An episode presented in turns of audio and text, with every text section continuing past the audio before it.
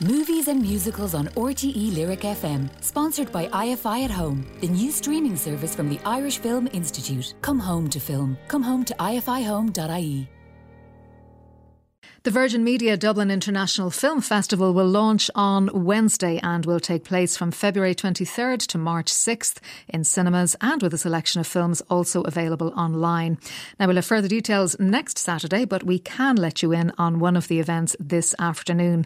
Celebrations of music and film have been highlights of the festival over the last two decades, and this year the festival will welcome acclaimed composer Neil Brand, who will present an evening of music by comedy duo Laurel and Hardy, fully illustrated with stills, clips, both silent and sound, and Neil's wonderful piano accompaniment, and culminating in two of the boys' best silent short films, Big Business and Liberty. Now, Neil Brand has been accompanying silent films for over 17 years. And yes, this is the same Neil Brand who has presented Sound of Cinema, the music that made the movies, and more recently, Sound of the Musicals on BBC Four, exploring how musical theatre evolved over the last 100 years. So, Neil Brand knows his stuff. And Neil, it's a pleasure to welcome you to Movies and Musicals. How are you this afternoon? Uh, very well, thank you. It's lovely to be back. Well, indeed, it's great to have you back. And just before we come to Laurel and Hardy, I, you know, I know listeners have been in touch with me over over the past last uh, few months, even when, when the Sound of the Musicals was showing there on BBC mm. Four. And I couldn't help thinking it's been a really strong year for, for musicals on screen and The Heights, West Side Story, Annette, Tick Tick mm. Boom, Cyrano's coming up. Do you think, Neil, part of this is that the awfulness of the pandemic, that as audiences we, we needed that escapism of musicals? I think that has made a big difference, yes. But there's another reason too, and I think it's simply down to one title, which is The Greatest Showman. Ah. I think that made such a big impact right the way across all of cinema and also musicals as well. Families got to know the show very, very quickly. Everybody was singing the songs. The schools picked them up. The colleges picked them up. And so I think all of the movie studios have been going, right, we want some of that greatest showman action and uh, they've done a more or less extremely good job of turning these these shows into films. I was very taken with the West Side Story of Steven Spielberg, although I had my reservations. But it has to be said, it is a great partner to go alongside the original 1961 version. I think. Mm-hmm. I thought In the Heights was great. I absolutely love Tick Tock Boom. Yeah, uh, because there is something about the fact that Lin Manuel Miranda loves so much the, the music that he's working with there, and particularly the composer he's working with. So it it feels like a very fresh take on how cinema can make a musical work. I love the fact, if you haven't seen the film, they actually do cut to Andrew Andrew Garfield on a stool on a stage with a band behind him, yeah. socking the number across the footlights towards the camera. Now, it's very seldom you see that as part of a musical which on film is intended to be realism. Obviously, it's mm. it's happening with Liza Minnelli in Cabaret, but to actually have staginess put across on a film screen, I think is unusual. And when it's done, is absolutely wonderful. You have to remember to breathe. Yeah, that's very true. And I loved Andrew Garfield in it. What what, what a find when you mm. realise these guys can also sing. you know, it's great. now, now during these BBC Four shows, Neil, uh, we once again got to see how you can just sit at the piano, play away so brilliantly. I have to say, it's the kind of piano playing I envy. You know, be it that you're playing a theme or accompanying a singer, as we'll see in Dublin, then accompanying a short film. I was just wondering, were you, uh, like many of us, sent off to piano lessons as a kid? Did it come naturally to you? Did you always love it? Well, I was very lucky, but I, I, like a lot of people, I was sent for piano lessons, but I was able to play the piano by ear, uh-huh. and so I could sit at the piano and play away for you know hours actually. And in fact, it became a bit embarrassing because I didn't want to go to my piano lessons because I found playing the notes too boring whereas I could sit there and just play on my own. And at the time as well, we're talking, you know, 1970s, there was no credit paid to being able to improvise at all. So I was just looked on as messing around when I was doing that. But uh, I think times have changed now. I work with uh, piano players who are about to leave the Royal Academy of Music, having done a postgraduate piano course. So they're going to go out into the concert hall, and I work with them on how to improvise to a silent film, and that really? is just so lovely. And quite often, you're dealing with someone who's just walked away from playing a Rachmaninoff piano concerto. Mm. You ask them to make something up, and they stare at the keyboard, not sure where to begin. Oh, it's a whole it's different skill. They get, they can, you know, can get very challenging if you don't have the notes in front of you, and if that has been your training. Yeah, but then the way it's intended to help is that it also opens things up for them a little bit. They they find the music that's inside them over the course of the year that I'm working with them, and then they can bring that individuality to the way that they play the classics.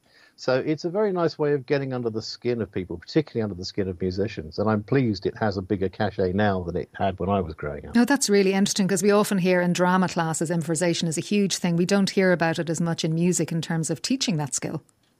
No, and I think what's useful with the silent films is that what it's doing is it's inspiring the musicians to come out with music. They're sat in front of a scene where, I don't know, someone is chatting away to somebody else, unaware that that person's about to tell them they've just killed someone. So, how do you find the music to fit that scene? So, that actually gives them something to put music to. It gives them something to inspire. So, you're not talking in abstract terms like, you know, play me something happy, play me something slow. Yeah.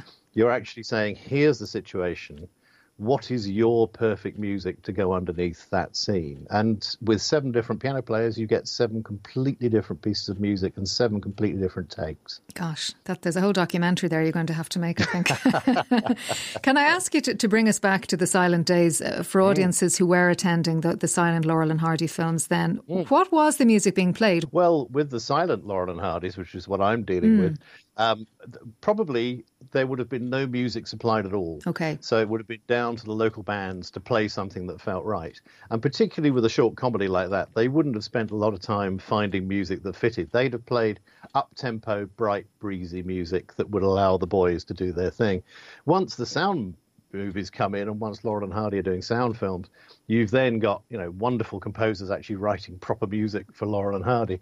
But what I'm doing in Dublin is I'm showing my favourite clips from their silent days and telling the story of the two of them, how they came together, what they were like before they met, how they developed their comedy, and then able to show a couple of movies which I think are amongst the greatest comedies ever made. But each time I play them, I play them differently. So how I play Big Business and Liberty in Dublin uh, next month will be different to the last time I played those films because I can't remember what I played okay. last time. I must have played these films something like 30 or 40 times each over my life, and each time it's a bit different. And that's a real challenge because it's lovely. It brings out in me where I am at the moment. Obviously, all my love for what they do, the laughs, the construct, and the rest is all there in the music, but it's different notes. That's really interesting because you could think, you know, memory could come into it, and you could just keep playing the the, the same notes, but it's it's always different. It is, and it's it's a it's a, like a refreshment mm. for me to come up with something new. I've always felt over the years that it's another lucky element of maturing as a musician that I've been able to just sit down in front of a film and start to play and then let that film work on me and produce music yeah. from there. And it is a little bit like well, it's a little bit like giving your brain a workout as well. It's very concentrated, especially if you're playing for a feature of a couple of hours length.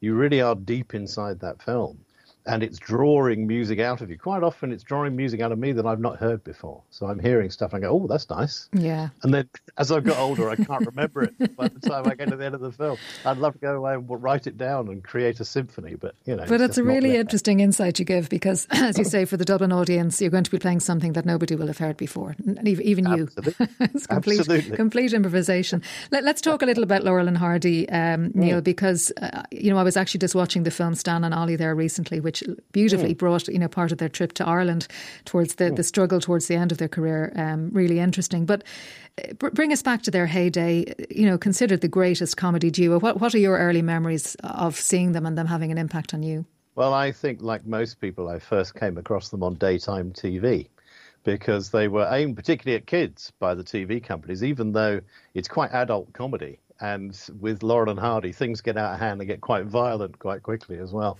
but I do remember that I've always felt close to them, closer to them somehow or other as people than ever I felt about Charlie Chaplin or Buster Keaton or Harold Lloyd or any of the other greats of the silent period.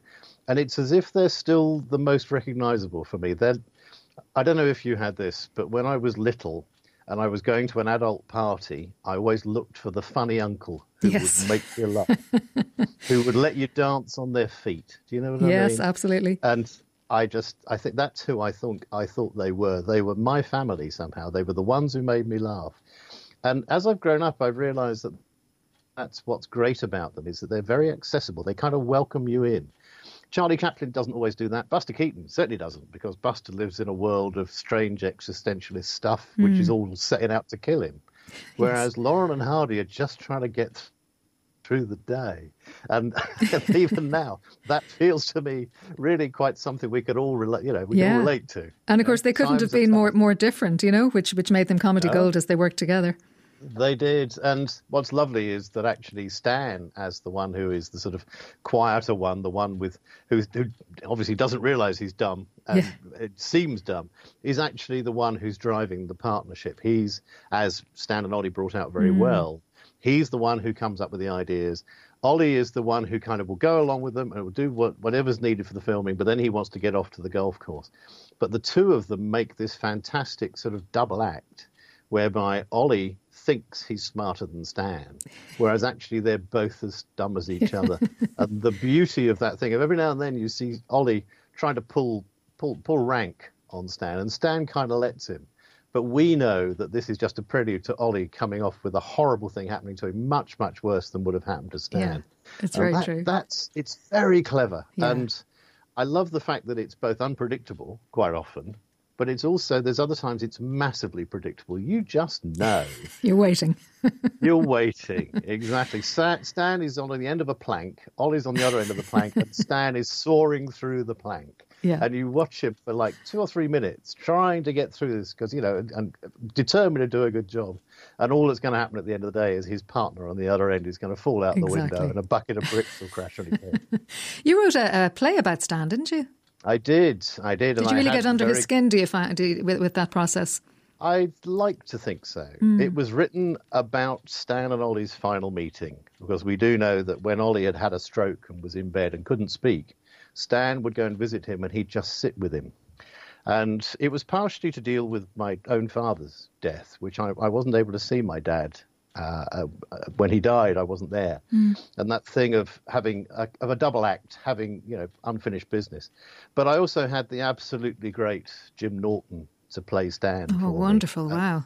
And he did the most fantastic job. He wasn't a particularly a big Stan and Ollie fan, and he sat and watched all the films. He came in for the first day of filming. I think he was only cast a couple of days before we began the filming, and he just was Stan. And ever since then, Jim has become a very, very close friend. And I, I've, I've got a little clip of the film as part of my show, so that people can see Jim being Stan Laurel, oh, and it's just beautiful, and it it's, it still makes my heart. I, even now, I, I fill up when I think about how how well he and Trevor Cooper, who played Ollie, how well they did that job. Oh, perfect casting! It sounds like. So, just uh, yeah. to come finally to to give audiences an idea uh, of, of, what they can expect, it's going to happen. You have a beautiful venue, firstly, in the Lighthouse Cinema, 1.30 on Saturday, the twenty sixth of uh, February, as part of the Dublin International Film Festival. You mentioned there clips and things as well. Uh, so, give us an idea when we go in what what will be ahead of us. Well, I shall be there to sort of MC. I'll take you through the story. I will sit and play the piano. Um, I'll be talking through some of the gags. I will basically put across as much as I can of my love and pleasure in these films, both in the music and in the words. And then with the two films in the second half, I'll just leave you to it. I will get on and play the piano and I will keep stum because you don't need me. They are just brilliant pieces of film and brilliant pieces of comedy. And I absolutely guarantee how low you may be feeling doesn't matter when you walk in. You will walk out 25 feet off the ground. how, how, could we refuse? Neil Brand, thank you so much for joining us. and uh, those details again, Neil Brand uh, will present an evening of music with the uh, comedy duo Laurel and Hardy, fully illustrated with stills, clips, both silent and sound, and Neil's piano accompaniment, as he mentioned there, culminating in two of the boys' best silent short films, Big Business and uh, Liberty, as part of the Virgin Dublin International Film Festival, running from February 23rd to March 6th. And uh, Neil Brand's event happening at the Lighthouse Cinema, 1.30 on Saturday, the 26th. of February. Neil, just before we go, you you uh, you wrote a little track from one of your albums called Laurel and Hardy. Mm. Could I ask you to introduce it? Yes. I wrote a load of piano tracks which kind of summed up how I would accompany the film that went with them. And with Laurel and Hardy, I just thought to myself, what is it that makes them work musically? And I did a nice little sort of slow ragtime that every now and then stops and kind of works out where it is next. And that's this piece of music.